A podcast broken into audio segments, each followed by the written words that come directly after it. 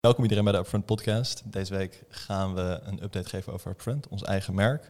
We gaan een aantal vragen van de community beantwoorden. Wat is beter, cola of cola zero? Hoeveel koffie kan ik maximaal drinken op een dag?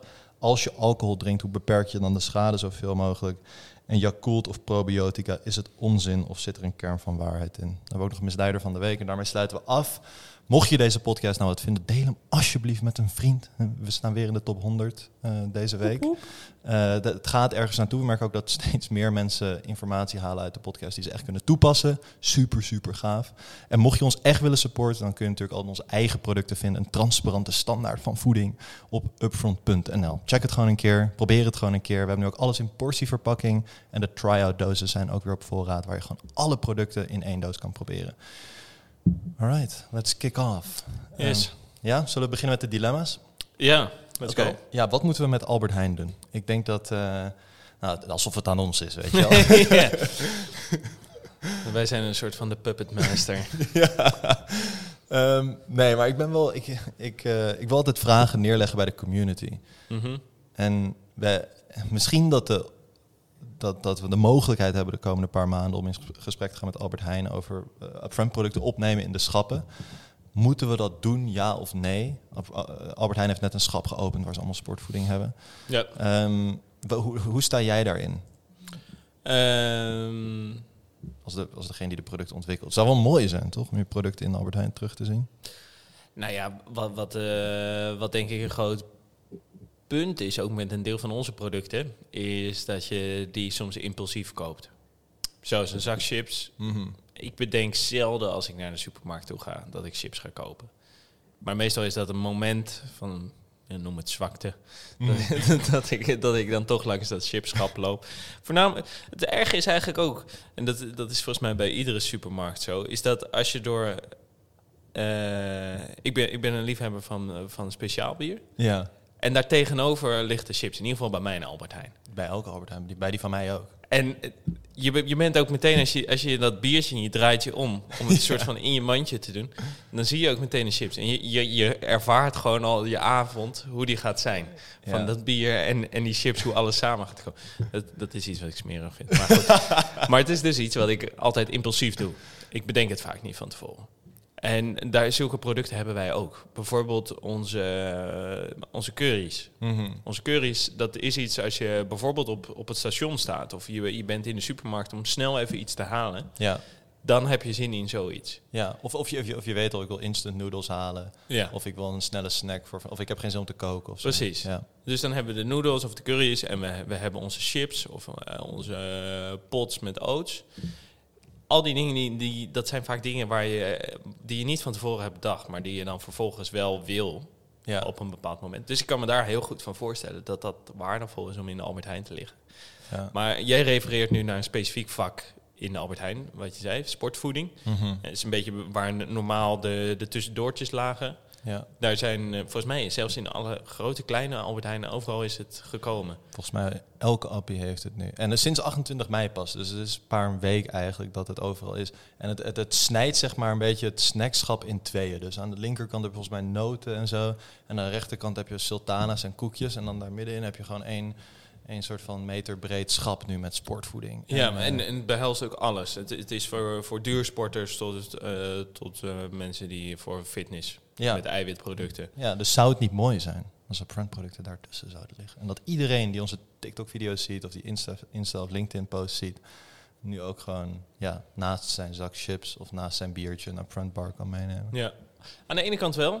Want ik ben ervan overtuigd dat zoveel mogelijk mensen moeten worden blootgesteld eigenlijk aan Upfront. Mm-hmm.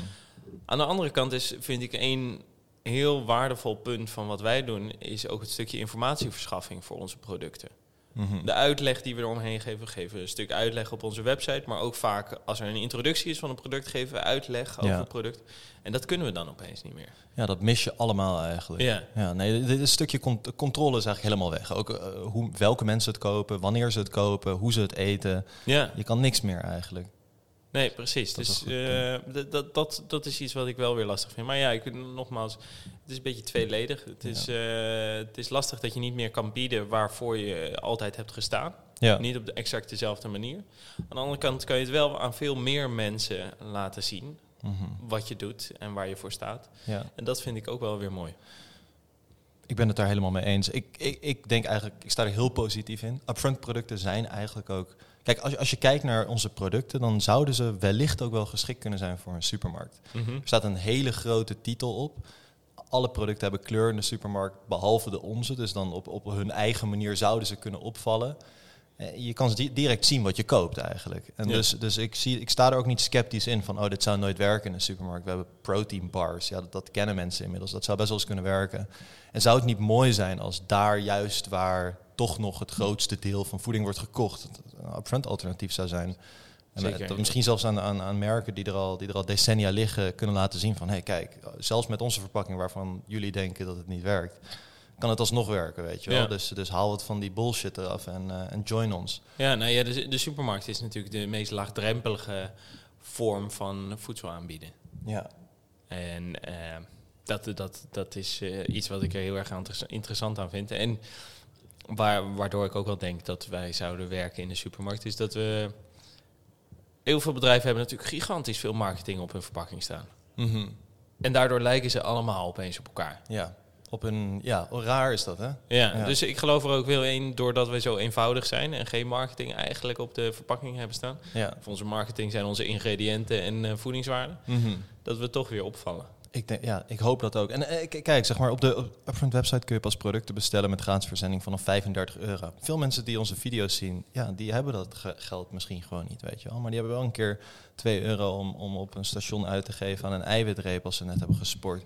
En dus ik zou ook heel graag die groep willen helpen. Want ik begrijp heel goed. Ik begrijp dat echt goed, dat je niet zomaar ergens gaat bestellen... en gelijk voor, weet ik veel, €50 aan spullen in huis haalt. Ja. Terwijl €50 misschien net is wat je overhoudt iedere maand.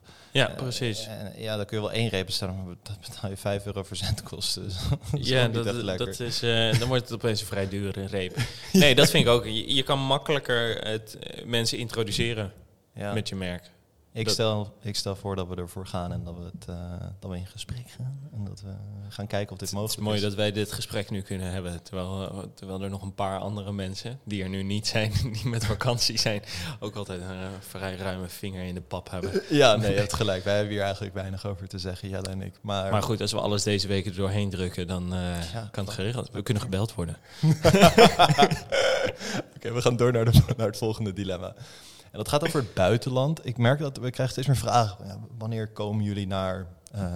ook echt van mensen in Duitsland bijvoorbeeld. Van wanneer kom je naar Duitsland? Of mm-hmm. Hey, ik woon in Berlijn. Wanneer verstuur je naar Duitsland? Hoe sta jij daarin? Wanneer moeten we de stap naar het buitenland gaan maken als business? En willen we dat? We hebben natuurlijk het geluk dat er eigenlijk 25 miljoen Nederlands sprekende mensen zijn... België plus Nederland plus Luxemburg. Dus samen is dat een best wel grote markt. En PostNL verstuurt naar België. Dus België zijn we al voor open. Spreken ze in Luxemburg ook Nederlands? Ja, weet ik eigenlijk niet. Maar we versturen wel naar Luxemburg. Echt waar? Ja. Oh, zeker, absoluut. We zien dat het aandeel van Belgische kopers dat het steeds groter wordt. Dat zijn echt wel enthousiaste mensen, merk ik ook. Dat is heel prettig om te zien. Maar willen we naar Duitsland? Willen we naar Frankrijk? Ja, ik denk dat er spelen hier natuurlijk een paar dingen in mee. Het meest praktische is verpakking. In Europa is alles zo geregeld dat je alle informatie moet aanbieden in de moedertaal van het land. Mm-hmm. En dat zorgt er dus voor dat je soms in de supermarkt verpakkingen ziet met 2 talen. Soms zie je ze wel met 6 talen erop staan, waardoor je het helemaal niet meer kan lezen. Maar...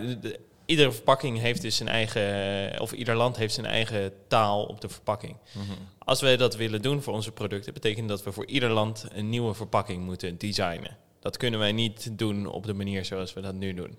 Ja, daar moet ik niet aan denken. Ja, dus dan zou ieder land... Dat is iets heel erg praktisch. Dat neemt ook een hele hoop kosten met zich mee. En we weten ook nog niet eens... want Nederland en België... en dus blijkbaar ook Luxemburg... is overzichtelijk qua hoeveel mensen daar wonen. Mm-hmm. Alleen als je Duitsland erbij betrekt... Ja. dat is gigantisch. Dat is een supply chain die we dan opeens moeten gaan aanpassen. Ja. Onze leveranciers zijn daar nog niet klaar voor. We weten niet eens of er überhaupt de grondstoffen daarvoor zijn om zoiets aan te kunnen. Kijk, dit is natuurlijk heel erg tof, maar doordat we dingen bij leveranciers doen, is het wel lastig om dingen voor elkaar te krijgen. Dat vergt heel veel planning. Stel dat we alles zelf zouden produceren, dan kun je natuurlijk langzaam ervoor klaar gaan stomen dat je op dat punt bent. Ja. Ik zeg niet dat het onmogelijk is, maar... Nee, maar ik denk dat je hele goede punten aanhaalt. Want inderdaad, wat je zegt, veel bedrijven zijn vanaf dag 1 uitgedacht voor meerdere markten. En zo achterop een barbells verpakking staat het inderdaad in 6 talen. En wij zouden een soort van apart bedrijf moeten oprichten weer. En dan ook een aparte website. En aparte social media. Ga jij de video's in het Duits doen? Zijn zeer schönes broodje. Oké, sorry, mijn Duits is niet meer goed genoeg hier. Nee, zie je? Dus dat zijn zo heel lastig. Precies. Inderdaad, we bieden, wat net al langskwam bij de Albert Heijn, we bieden een heel concept aan met informatievideo's, uitleg over onze producten. Dat moet allemaal aan gaan passen. Er is een hele hoop dat er moet gebeuren voor dat. En je moet ook kijken van welke markten of welke landen zijn klaar voor dergelijke producten. Ja. Kijk, hele logische markten, en dat zie je ook vaak met de producten waar ze vandaan komen, zijn Engeland en Amerika. Mm-hmm. Die zijn veel accepterender voor de soort van, om het maar even zo te, nieuwe voeding. Ja. Of nieuwe voedselconcepten. 100%. En dat is in Nederland is best wel een zware markt daarvoor. En die hebben daar veel meer... We zijn gewoon vrij conservatief. Ja. Het blijft toch een beetje wat een boer niet kent, weet je niet. Nee, 100%. Dat zie je ook wel, hoor. Dat zoveel bedrijven proberen hier in Nederland een start te maken. En dat het gewoon niet van de grond komt. Want de Nederlander die is gewoon koppig en die wil gewoon wat hij kent. En zo zijn natuurlijk landen als Italië, Frankrijk... zijn ook heel erg gehecht aan hun eetcultuur. Dus... probeer maar eens als levensmiddelenbedrijf wat niet daar gevestigd is, dan daartussen te komen.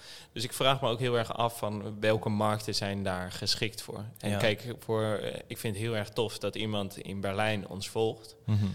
Maar wij kunnen natuurlijk niet bij wijze van spreken 50.000 sleeves gaan maken voor barretjes, omdat er één iemand in Berlijn woont die ons kent. Nee, precies. Maar misschien dat we iets met PostNL kunnen regelen. Het heet wel PostNL, maar misschien dat het PostDE is of zo. En dat ze misschien kunnen...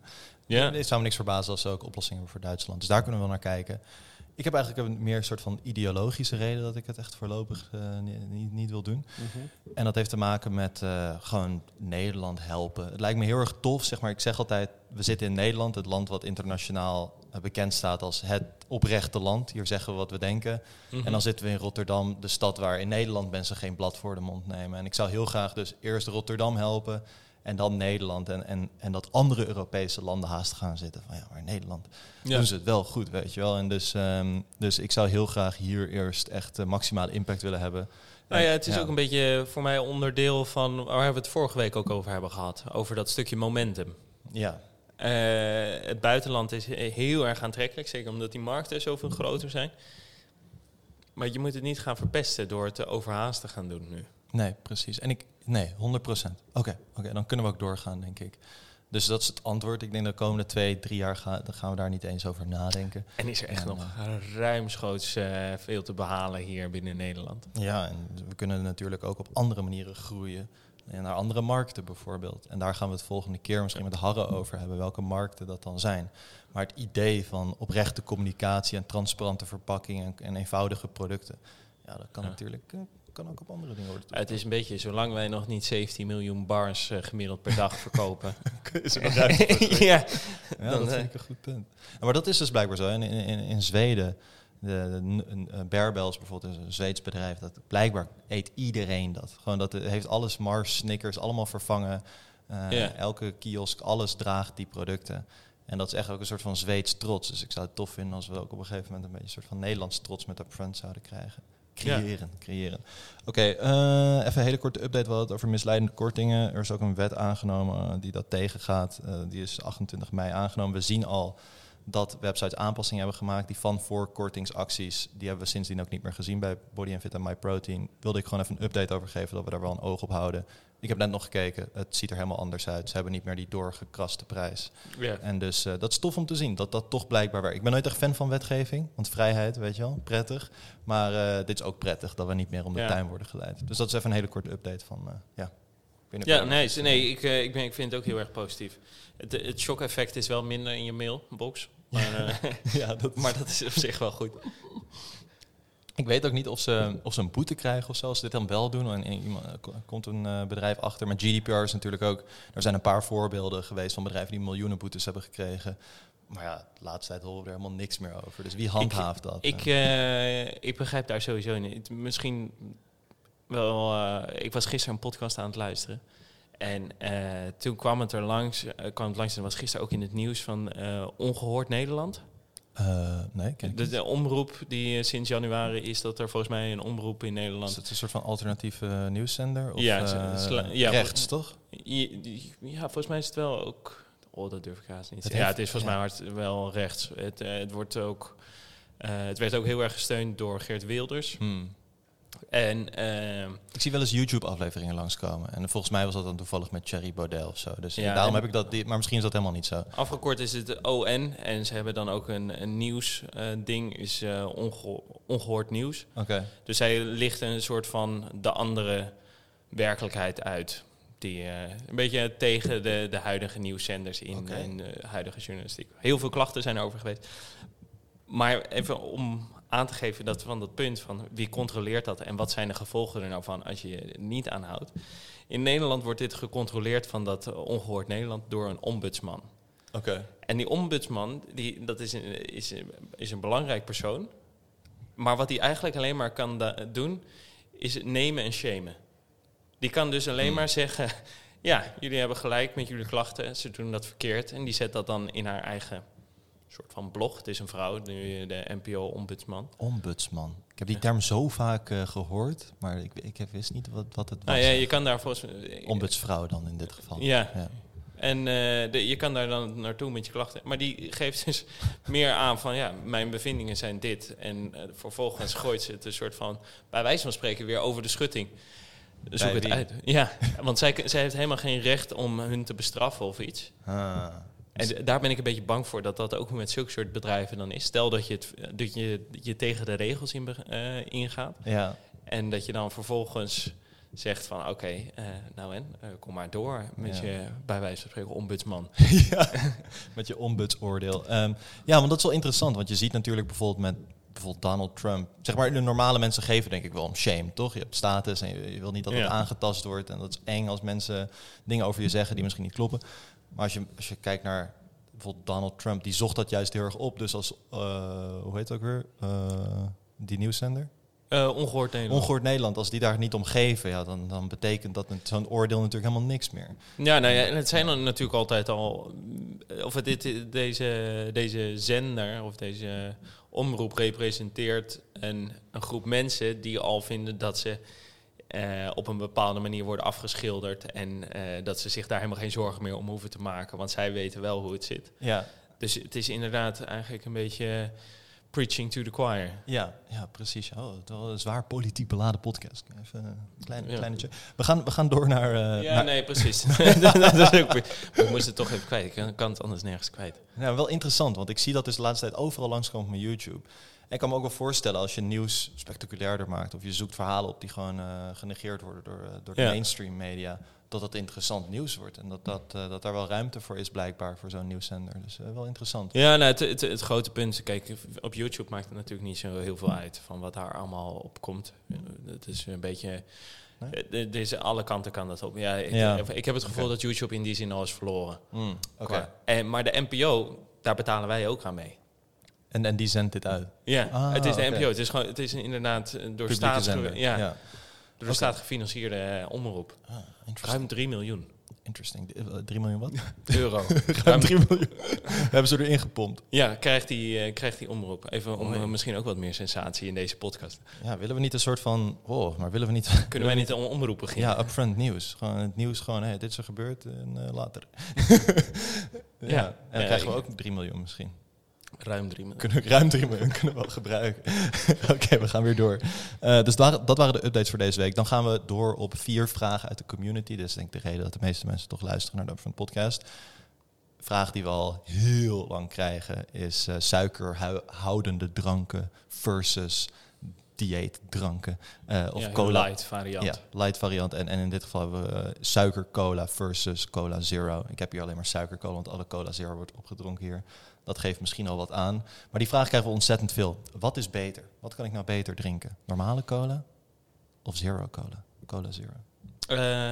Heb jij de antwoorden? Of is het een genuanceerd verhaal? Nee, op zich niet. Nee, het valt een keer mee. Lekker. Nee, als je naar normale cola kijkt, bevat het calorieën. Dus stel dat je dit gaat drinken vanwege de suikers die erin zitten. Wat zal het zijn? Is het 11 gram, 12 gram per 100 milliliter? Afgerond 11 gram per 100 milliliter, ja. En dat krijg je ook aan calorieën. En je zal een glas van 250 milliliter nemen. Het is ongeveer 200 calorieën zo'n glas. Ja. Precies, dus het is best wel veel calorieën. Zeker als je dat gewoon naast je maaltijd nog eventjes drinkt, bijvoorbeeld. Ja, en vloeibare calorieën. Die gaan er makkelijk in. Gaan er makkelijker in. Ja. Dat wil ik ook zeggen. En ze zorgen er ook nog voor. Het is slecht voor je tanden. Hoop suiker in je mond. Het lukt je eigenlijk bijna niet, tenzij je het met een rietje bijna direct je keel ingiet, om het zonder je tanden aan te laten raken. Er doorheen te gaan. Dus het zorgt weer voor gaatjes. Aan de andere kant, daarbij komt ook het zuur van de cola. Cola is vrij zuur, vrij lage pH. En zorgt er ook voor dat je tandglazuur wordt aangetast. Maar dat is ook bij de light variant. Okay. Dus dat is misschien niet zo. Ja, dat is een goede vraag om te beantwoorden. Want ik denk dat helemaal mensen ook die vraag hebben. Ja, dus light frisdrank of cola zero is niet geheel onschuldig. Want het tast nog steeds je vergelijkbare pH-waarde. Ja, dat denk ik wel, ja. Okay. Voor de smaaksensatie. Ik ben er ook even naar gaan kijken van want ik heb altijd met de gedachte rondgelopen van dat Coca-Cola Zero en Coca-Cola Light, dat exact hetzelfde was. Alleen dat gewoon Zero of Light niet sexy genoeg klonk of aantrekkelijk genoeg voor mannen. Dus dat er daarom een Zero variant is gekomen. Is dus niet zo. Oh, het is dus niet hetzelfde. Cola Light en Cola Zero is niet hetzelfde. Ja, okay. Cola Zero smaakt dus meer als gewone cola. En Coca-Cola Light is een op zichzelf staand product, echt, qua smaak. En dat zie je dus ook, want ik ging naar de ingrediëntenlijst. En dan zie je ook dat de zoetstoffen en aroma's andersom staan. Dus bij Coca-Cola Zero komen zoetstoffen eerst en dan vervolgens aroma. En bij Light komt eerst aroma en dan vervolgens de zoetstoffen. Dat zou betekenen dat bij Zero, het ligt waarschijnlijk heel dicht bij elkaar, maar dat in Zero net iets meer zoetstof zit en iets minder aroma ten opzichte van de Light. Dat bij Light vice versa is. Oké, nou, interessante fact. Ik wist het niet, ik vond het grappig, maar ik dacht dus altijd dat het exact hetzelfde was. Is dus niet zo? Nee, ze gebruiken wel dus dezelfde zoetstoffen en dat is een belangrijk punt om te weten. Is wat je vaak ziet op een light product, is bijvoorbeeld bevat een bron van fenylalanine. Okay. Misschien is het je nog nooit opgevallen. Nee. Als het er namelijk in zit, aspartaam, wat wel waarschijnlijk een bekende zoetstof is voor jou, ja, dan moet dat er dus op staan. Of in ieder geval een variant daarvan. Ja. Dat mensen kunnen zien dat er aspartaam in zit of dat het een bron van fenylalanine is. Want fenylalanine is aspartaam of is dat... Goeie vraag. Thanks. Aspartaam op het moment dat het in je lichaam komt, wordt het eigenlijk afgebroken in 2 aminozuren. Fenylalanine en asparagine zuur.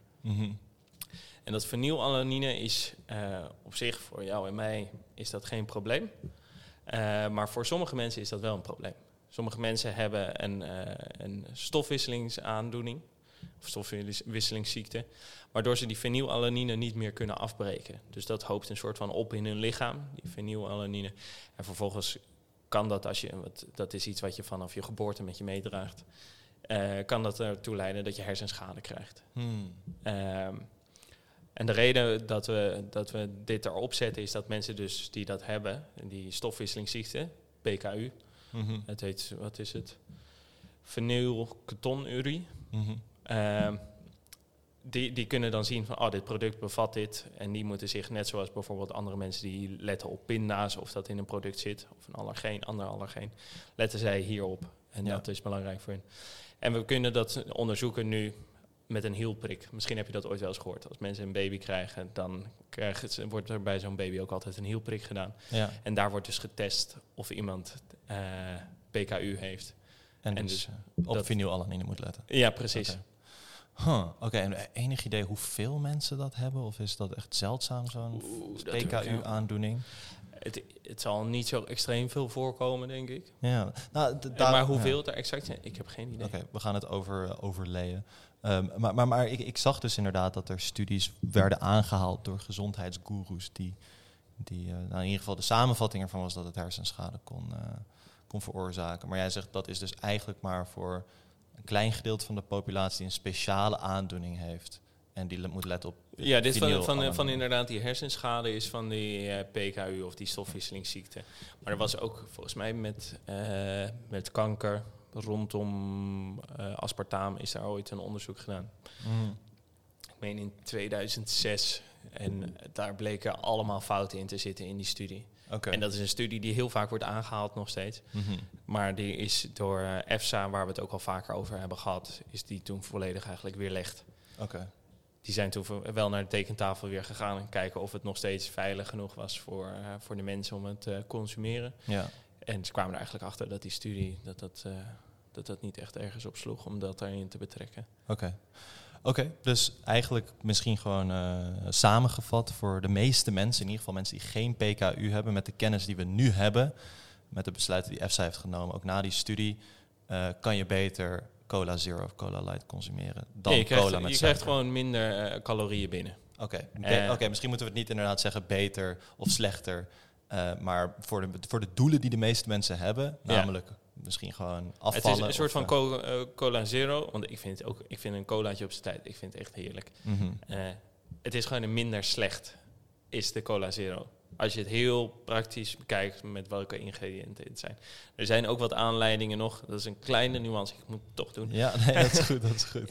Is dat zoet eten, dus zoetigheid, er misschien voor zorgt dat je ook weer meer zoetigheid gaat eten. Ja. Dus dan is het beste alternatief natuurlijk water of thee of koffie zonder suiker of zoetstof. Je bedoelt gewoon zoet zoals wij het zeg maar ervaren. Niet hoog in suiker. Nee, precies. Okay. Dus dan zou misschien een Cola Zero... zou ervoor kunnen zorgen dat je toch vaker zin krijgt in dat zoete eten. Dus dan ga je koekjes eten, dan ga je snoep eten. En dan ben je toch uiteindelijk nog steeds verder van huis. Ja, nee, dat zou me niks verbazen. Maar goed, dat ligt dus niet tussen het verschil tussen light en niet light. Nee, maar daarbij niet light zorgt natuurlijk ook voor een piek in je bloedsuiker. En dat zorgt misschien voor nog meer cravings daarna of een crash. Dus het heeft wel meer nadelige gevolgen dan alleen maar suiker en calorieën tot je nemen. Ja. Oké, duidelijk. Dan gaan we door. Wat we nu ook veel meer zien is dat aspartaam steeds minder wordt gebruikt, omdat het dus zo'n slechte naam heeft gekregen. Jij zegt dus, hoogstwaarschijnlijk is dat onredelijk, maar dat ze nu vaak de combinatie sucralose en acesulfaan K gebruiken. Blijkbaar is dat ook een zoet ervaring die suiker een beetje nabootst. Dus ik zie sucralose al van zichzelf. Je moet een beetje zo zien, zoetstoffen. Suiker heeft een directe zoetheid en die trekt die een soort van best wel lang in je mond na. En die zoetstoffen doen dat net allemaal op een andere manier. Dus dat kan zijn dat bijvoorbeeld, volgens mij is dat met stevia, het piekt heel snel en dan vervolgens verdwijnt de zoetheid. Daardoor hou je die bitterheid ervan over, die wel langer in je mond blijft zitten.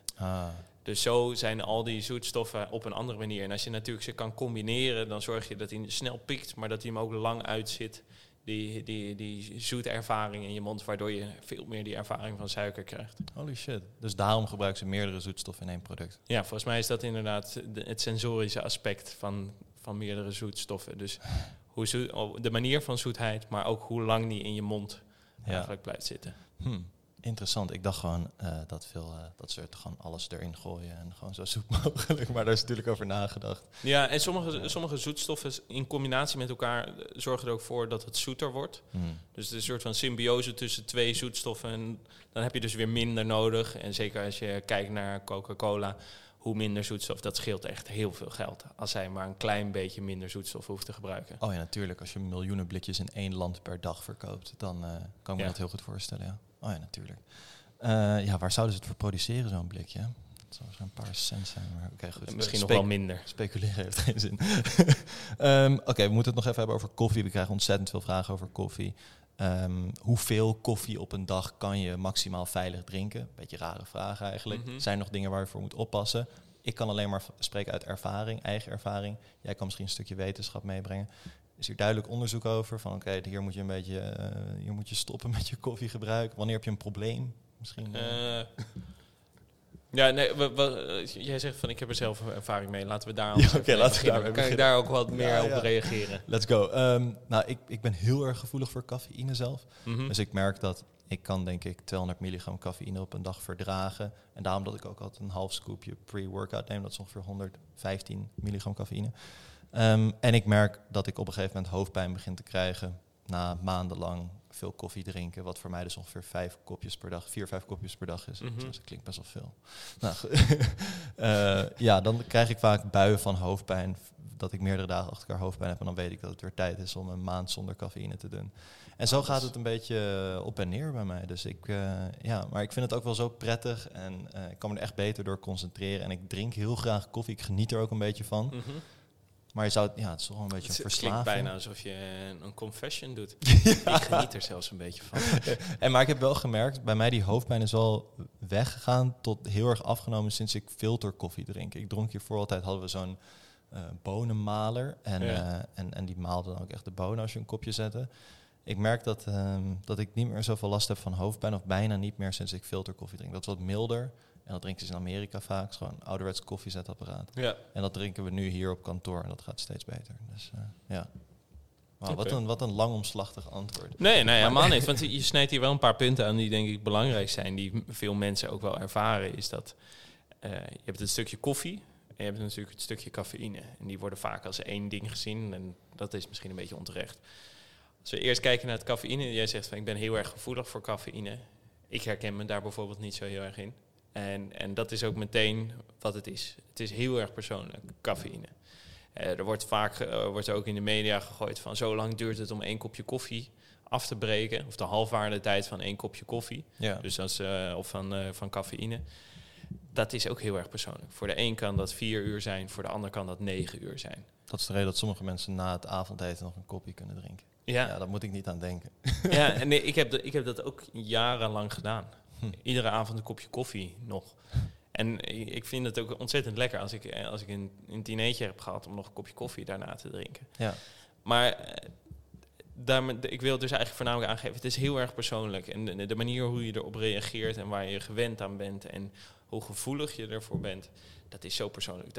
Daar kan je geen pijl op trekken. En daar hoeven mensen zich ook geen zorgen over te maken. Maar ook niet naar anderen hoeven te gaan wijzen van dat iets ongezond is of gezond. Ja. Dat is gewoon persoonlijk. Oké, dus dat is het stukje cafeïne eigenlijk. Heel erg persoonsgebonden. Ja, en het advies is om niet meer dan 400 milligram per dag binnen te krijgen. Mm-hmm.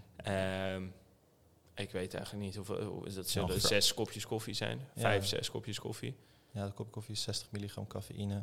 Ja, dus ongeveer 7 kopjes koffie. Iets minder. 6,5.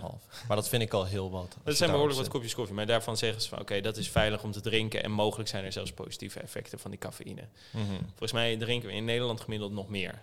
Okay. We zijn een van de meest koffieconsumerende landen ter wereld. Finland staat volgens mij bovenaan. Mm-hmm. Die hebben ook iets meer nodig om zich door die donkere dagen heen te slepen. Kan ik me iets bij voorstellen. Maar dus we drinken meer en volgens mij zijn er ook weinig inzichten dat de Nederlandse bevolking ongezonder is door hun cafeïnegebruik.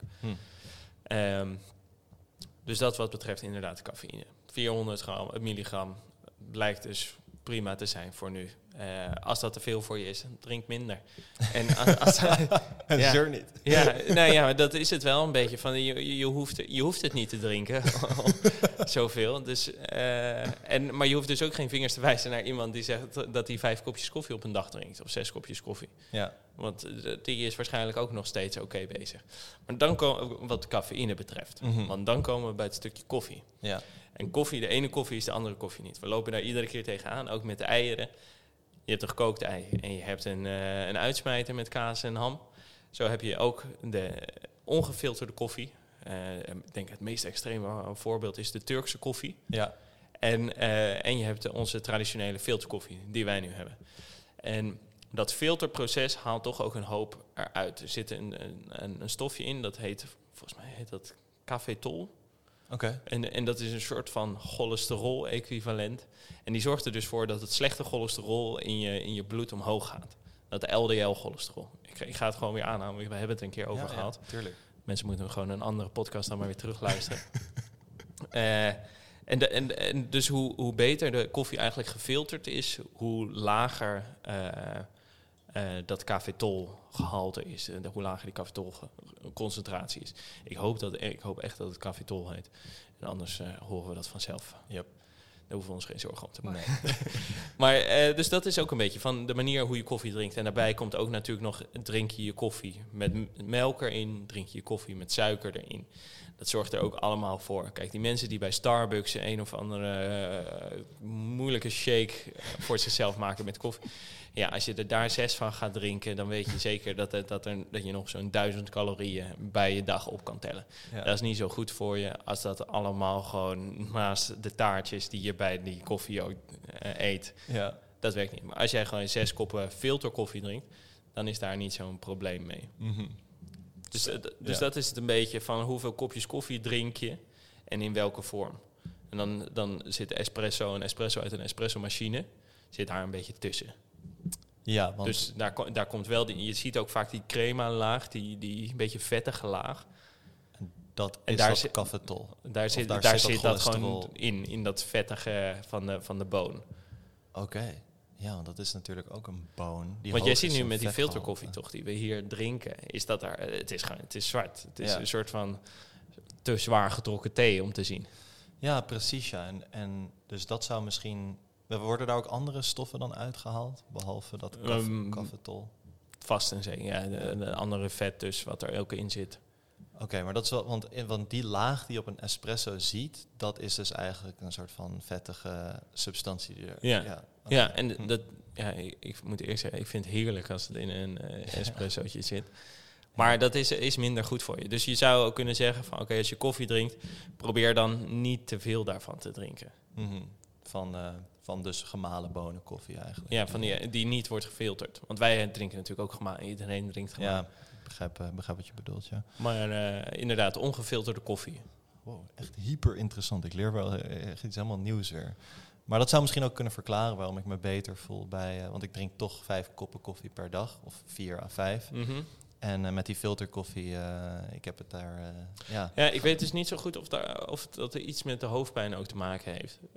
Dat zou kunnen. Het is sowieso fijn dat je er geen last meer van hebt. Placebo. Maar dat hoofdpijngedeelte, dat herken ik wel hoor. Als ik stop met cafeïne drinken of cafeïne consumeren, dan heb ik daar ook last van. Dan is het bijna alsof de lucht dicht trekt. Alsof je een soort van in een cocon zit. Net zoals we nu met die koptelefoon op zitten. Precies dat gevoel eigenlijk. En ik heb het ook, ik weet niet of meer mensen dit herkennen, maar ik ben echt benieuwd naar of andere mensen dit herkennen. Dat ik zeg maar achter mijn ogen en dan een soort van achter mijn gezicht haast pijn krijg. Ja.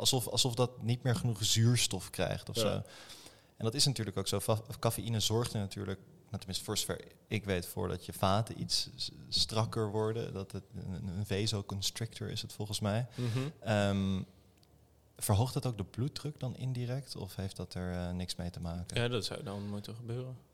Ja, nou, dat voelt dus voor mij dan alsof daar iets niet helemaal goed doorbloedt achter mijn oor of zo. Achter mijn oog. Ja, maar haast dat het inderdaad klopt. En het is heel mild, maar het is wel hinderend genoeg dat ik het merk als ik als en dat je ook heel snel geneigd bent van, nou oké, kom maar door met dat kopje koffie. Zeker weten. Want als ik er weer 2 kop koffie tegenaan gooi, dan merk ik weer van, oké, ik ben weer prima. Het is raar dat daar echt wel een afkikverschijnsel dan...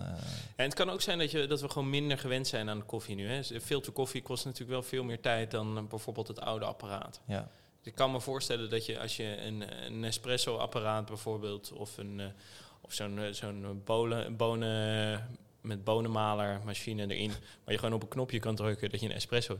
Dan heb je binnen een minuut een espresso. En hier duurt het eventjes voordat hij helemaal is doorgelopen, voordat je... Ja, soms dan is hij leeg en dan zie je dat hij... Dan wil je wel koffie, maar dan zie je dat hij leeg is. Dan ben je een beetje aan het kijken naar collega's van wie gaat er wel. Precies. Oké, we gaan door. We gaan door naar het volgende onderwerp waar we misschien net zoveel vragen over krijgen. En dat is alcohol. En we krijgen een heleboel vragen omtrent alcohol. Mm-hmm. We hebben zelfs een tijdje overwogen van... oké, zou het niet mooi zijn om een soort van upfront vodka, upfront wijn, upfront bier te hebben? Want je hoeft dus geen voedingswaarde op alcohol te zetten. In ieder geval niet op wijn en op vodka. Dus dat zou helemaal mooi zijn, toch? Als wij kunnen laten zien wat erin zit. En dat mensen eindelijk leren van oké, deze stoffen, deze hulpstoffen zitten erin. Maar we krijgen vooral heel veel vragen over hoe je een kater nou tegengaat, hoe je verantwoord drinkt. Ik weet niet of zoiets eigenlijk wel bestaat. Of misschien de belangrijkste vraag, als je drinkt, hoe beperk je de schade? En dan, ik kan weer vanuit wat ervaring spreken, wat voor mij werkt. Ja, dit is de wereld waar de grootste verhalen omheen hangen. Ja. Dat je aan de kroeg krijgt, hoor, op deze manier moet je het aanpakken, jongen. Daar heb je helemaal nergens last van. Precies. Ik heb eigenlijk maar 2 dingen die voor mij werken. Dus misschien dat we daar kunnen beginnen. Ja, misschien dat jij een stukje wetenschap weer mee kan brengen. Voor mij werken maar 2 dingen. Ik merk eigenlijk dat bij mij, hoeveel ik eet... Sommige mensen zeggen dat je vet moet eten nadat je hebt gedronken... Ik merk daar niet een heel groot verschil meer in. Als de alcohol binnen is, dan kan ik daarna wel gaan vreten. Dat is het kwaad geschikt. Voel ik me misschien nog wel meer beroerd die dag daarna. Bij mij, het enige wat eigenlijk helpt is water. Maar water wel echt in haast extreme dosering. Dat ik gewoon echt wel 1,5 liter achterover klap. Als ik op thuis de grens van watervergiftiging gaan. Dan moet ik wel veel hoger zitten volgens mij. Nee, maar echt dat ik misschien wel 2 liter water drink. Ja. En ook als ik thuis kom, dat ik niet direct mijn bed in ga en ga slapen. Maar misschien eerst nog even ontspan, dat water drink. Dan nog even een half uurtje wacht naar de wc gaan en dan pas gaan slapen. Ja. Ik merk dat dat heel erg helpt. Ja. En dan een tweede wat voor mij helpt, maar dat is totaal onbewezen. En dat werkt gewoon voor mij. Vaak hebben we vrijdagmiddagborrel, toch? Mm-hmm. Nou, bij ons eindigt die dan, begint die om 4 uur of 5 uur. En dan eindigt die om, laten we zeggen, 8 uur. Ja. Ik loop vaak naar huis. Op mijn weg naar huis heb ik een sport workout park. Dus ik ben best wel vaak nog na 3-4 bier... en ja, ik word wat ouder, ik voel het dan best wel... dat ik even ga trainen, dat ik even een sessie doe... en dat ik gewoon ook wel hard ga... en dat ik echt bezweet dan daarna thuis kom. En ik heb gemerkt dat... want ik voel 4-5 bier die dag daarna echt wel. Mm-hmm. Maar dat eigenlijk alles wegneemt, dat zweten. Dat ik die ochtend daarna wakker word... en dat ik gewoon zit van holy shit... Het voelt alsof ik niks heb gedronken. Ja, ik voel me geweldig. Met een schone lei... Ja, precies. Ja. En mijn workouts zijn ook goed als ik aangeschoten ben. Misschien niet het meest verantwoord, omdat het niet zo veilig meer is als je aangeschoten gaat trainen. Mm-hmm. Maar dus ik was heel erg verbaasd. En dat doe ik nu bijna iedere keer, dat als het nog licht is, dat ik even wat setjes doe. Ja. En ik merk gewoon dat helpt. Dan zou je misschien kunnen zeggen dat het juist schadelijker zou kunnen zijn. Dus ik wil ook geen mensen op je gedachten brengen of ideeën brengen die niet werken. Maar dat zijn 2 dingen die ik heb ondervonden die echt voor mij werken. Ja. Ja, grappig. Ik moet eerlijk, ik weet er niet zo heel veel van af. Okay. Rondom wat de effecten van zijn. Er zijn een paar dingen. Ik denk een van de belangrijkste dingen die de meeste mensen wel weten is het ontvochtende karakter. Het vochtafdrijvende karakter van alcohol. Mm-hmm. Dus vaak wellicht heeft het gros dit ooit wel eens gemerkt. Als jij even een avondje even flink aanpoot... dan sta je de helft van de avond op de wc. Ja. Om gewoon, het lijkt wel alsof de vinger uit de dijk gaat. En dat is dat vochtafdrijvende karakter van alcohol. Mm-hmm. Dan krijg je natuurlijk een hoop vocht binnen. Zeker als je kijkt naar mixdrankjes, maar ook bier. Ja. Zo'n hoop vocht, laag alcoholpercentage, zo rond de 5-6%. Ja, het is een hoop vocht, dus dat moet er ook uit. Want je lichaam kan maar een bepaalde hoeveelheid vocht kwijt. Ja, je zou denken als je 2 liter aan bier drinkt... dat dat ook bijna 2 liter water is. Ja. Dus dat je lekker hydrated bent na zo'n avond. Ja, precies. Maar goed, dat werkt niet helemaal zo. Want alcohol wordt afgebroken in je lever. Mm-hmm. Dan vervolgens wordt het omgezet in iets giftigs. En dat giftige, dat herkennen sommige mensen misschien wel... dat giftige stofje, dat is ook hetgene wat je zo rood maakt. Of een deel van de bevolking wordt heel erg rood van het drinken van alcohol. Dat is dat giftige stofje. Dat is een soort van een afbraakproduct van alcohol. Ik weet even niet, volgens mij heet het iets van acetylendehyde. Goed, nou, okay. Horen we vanzelf weer. We horen het vanzelf. En vervolgens wordt dat weer door een bepaald enzym afgebroken en dan wordt het gewoon uitgescheiden door je lichaam. Ja. Alleen wat er dus aan de hand is dat in dat proces... wordt er een bepaald hormoon ook tegengehouden. Of de aanmaak van een bepaald hormoon. En dat is het antidiuretisch hormoon. En diuretisch, dat staat, is eigenlijk voor het vocht afdrijven of het laten plassen. Een soort van de aandrang om te gaan plassen. Oké. Dat wordt aangemaakt, dat wordt gestimuleerd? Nee, dat wordt dus geremd. Oh, want het is anti. Oh, dus ja. Het is dus eigenlijk een soort van pro. Ik begrijp het, ja. Ja, normaal min en min is plus. Ja, normaal heb je dat hormoon... Ja, precies. Normaal heb je dat hormoon wat ervoor zorgt dat je niet gaat plassen. Ja. Dat wordt opgeheven, dus je gaat meer plassen. Ja, precies. Okay. Dus dat is ook weer dat vochtafdrijvende effect van alcohol. Dus eigenlijk het afbraakproces van die alcohol zorgt ervoor dat je ook niet meer goed in staat bent, of je lichaam niet goed in staat is om het plassen te onderdrukken. Mm-hmm. En je gaat dus meer plassen, dus je gaat meer vocht eruit gooien. Je gooit het maar gewoon de hele tijd uit. Hm. En dat is dus een beetje aan de hand. En daardoor dehydrateer je eigenlijk. En dat zorgt er dus ook voor dat je je zo beroerd voelt een ochtend daarna? Nee, wat heel veel mensen, en wellicht heb je dat ook wel eens in de media, heeft iemand die dan zich presenteert met het anti-katerpilletje of het anti-katerdrankje. Ja. Zoiets bestaat niet, want we weten nog niet eens wat een kater is. Het is hoofdpijn, maar het is ook een stukje algehele malaise. De een is misselijk, de ander juist weer niet. En voelt zich gewoon een beetje rot. De ander is weer moe. De kater bevat zoveel fysiologische facetten. Ja, dat is gewoon nog geen vinger op te leggen. Want dan, als dat er zo was en we konden precies pinpointen wat het probleem was van een kater, konden we daar ook een medicijn tegen verzinnen. Ja. Misschien is het ook beter dat we daar geen medicijn voor hebben en is het dit gewoon een natuurlijke manier van het lichaam om aan te geven. Yo, wat er gisteravond is gebeurd, dat gaan we niet met al te veel regelmaat doen. En als we een medicijn zouden kunnen slikken daarvoor, dan is dat een groot probleem. Want dan zou je jezelf helemaal kapot kunnen drinken en de volgende dag weer goed kunnen voelen. Ja, terwijl met alle schade die je lichaam heeft ervaren. Ja, precies, dat wilde ik zeggen, ja. Ja, nee, dat zou niet goed zijn. Nee, dus, maar dan even, want je had een paar vragen tussendoor of aan het begin gesteld van oké, welke manier van alcohol consumeren is dan het beste? Mm-hmm. Ik zou zeggen met zoveel mogelijk vocht, niet alcoholisch vocht erbij. Mm-hmm. Het beste zou natuurlijk zijn als je een glas water ernaast drinkt, naast je biertje. Maar dan heeft een biertje al, doordat het 5% alcohol heeft, veel vocht wat je meekrijgt met je beetje alcohol. Als jij een shot wodka neemt, krijg je heel weinig vocht en een hele hoop alcohol. Ja. Dus je vult ook niet de hoeveelheid vocht echt aan. En dat heb je met bier wel meer dan dat je dat met wodka. Misschien heb je je ook wel eens beroerder gevoeld als je alleen maar shots had gedaan een avond, dan dat je alleen maar bier had gedronken. Ja. Ja, dus oké. En valt er nog iets te zeggen voor de troebelheid van de drank? Ik hoor daar vaak verhalen over. Dat is natuurlijk ook allemaal speculatief en een beetje hearsay. Wat mensen zeggen van ja, van troebele dranken zoals whisky of scotch of bourbon of zo. Daar word je, volgens mij noem ik nu 3 keer whisky, maar krijg je een grotere kater dan van bijvoorbeeld wodka, omdat er eigenlijk niks troebels in zit. Maar ja. Daar heb ik echt nog nooit van gehoord. Oké, laat dat maar helemaal zitten dan. Nee, maar ik heb dat nog nooit gehoord. En dan nog een laatste stukje wat jij met je sporten. Ja. Oh ja. Als je gaat sporten dan en je hebt alcohol gedronken en je gaat sporten, dan gaat natuurlijk je bloedomloop wordt even geactiveerd. Je hart gaat sneller kloppen.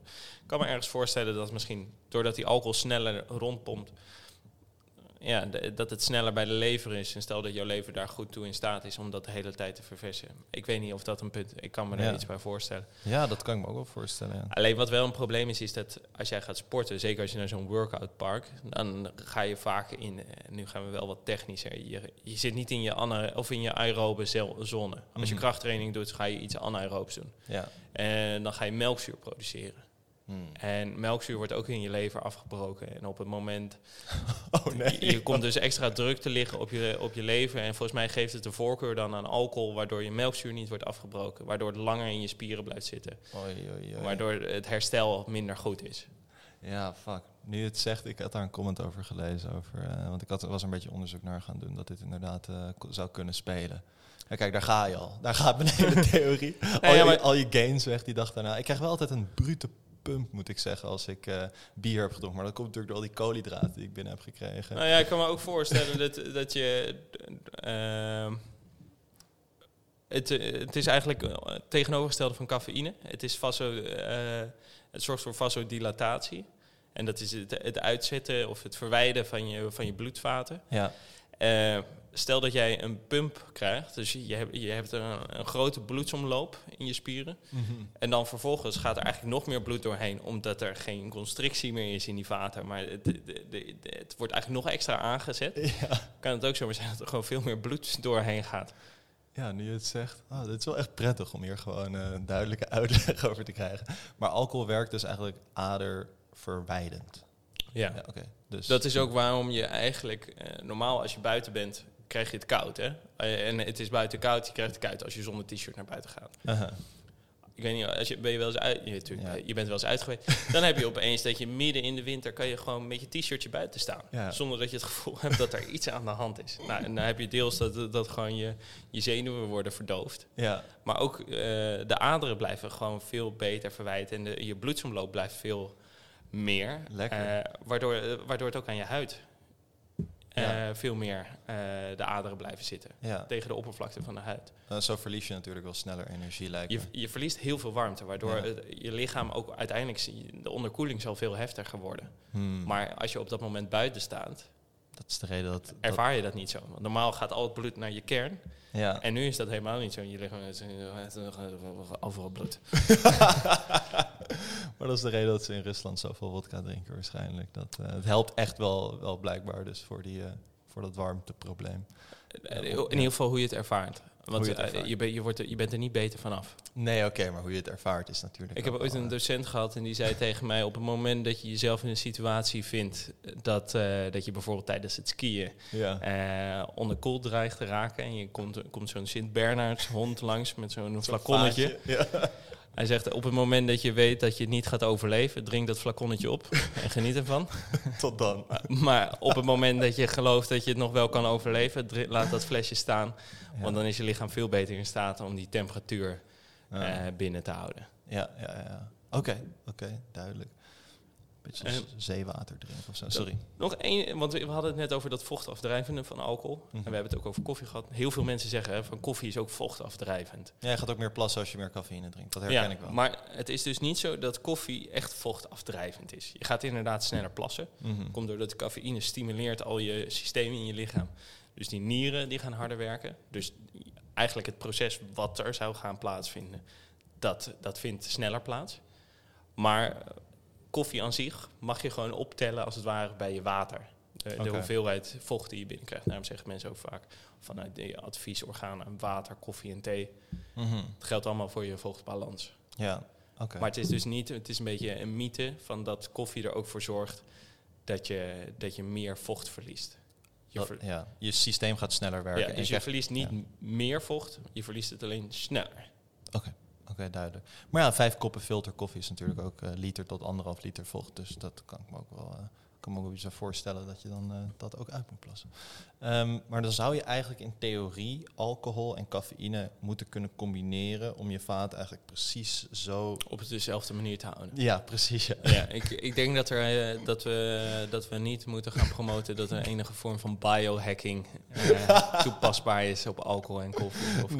Nee, je hebt gelijk. Misschien dat we het volgende week nog over biohacking kunnen hebben, want daar is ook een heleboel mis. We sluiten hem af. Ik vond het echt ontzettend leuk. Ik heb ook heel veel geleerd. Ook weer antwoorden op vragen die ik oprecht had. Ja, dus, en gewoon de dingen, want we hadden natuurlijk nog een onderwerp staan. Die gaat gewoon naar volgende week. Ja, over probiotica, prebiotica en Yakult gaan we volgende week overleggen. Ja. Dus daar komen we op. Hartstikke bedankt voor het luisteren weer. We hopen dat jullie er iets aan hebben gehad. Mocht je er iets aan hebben gehad, deel hem alsjeblieft met je vriend of met je vriendengroep. En mocht je ons echt willen supporten, dan kun je onze Upfront product allemaal vinden op de Upfront website, upfront.nl. Tot volgende week.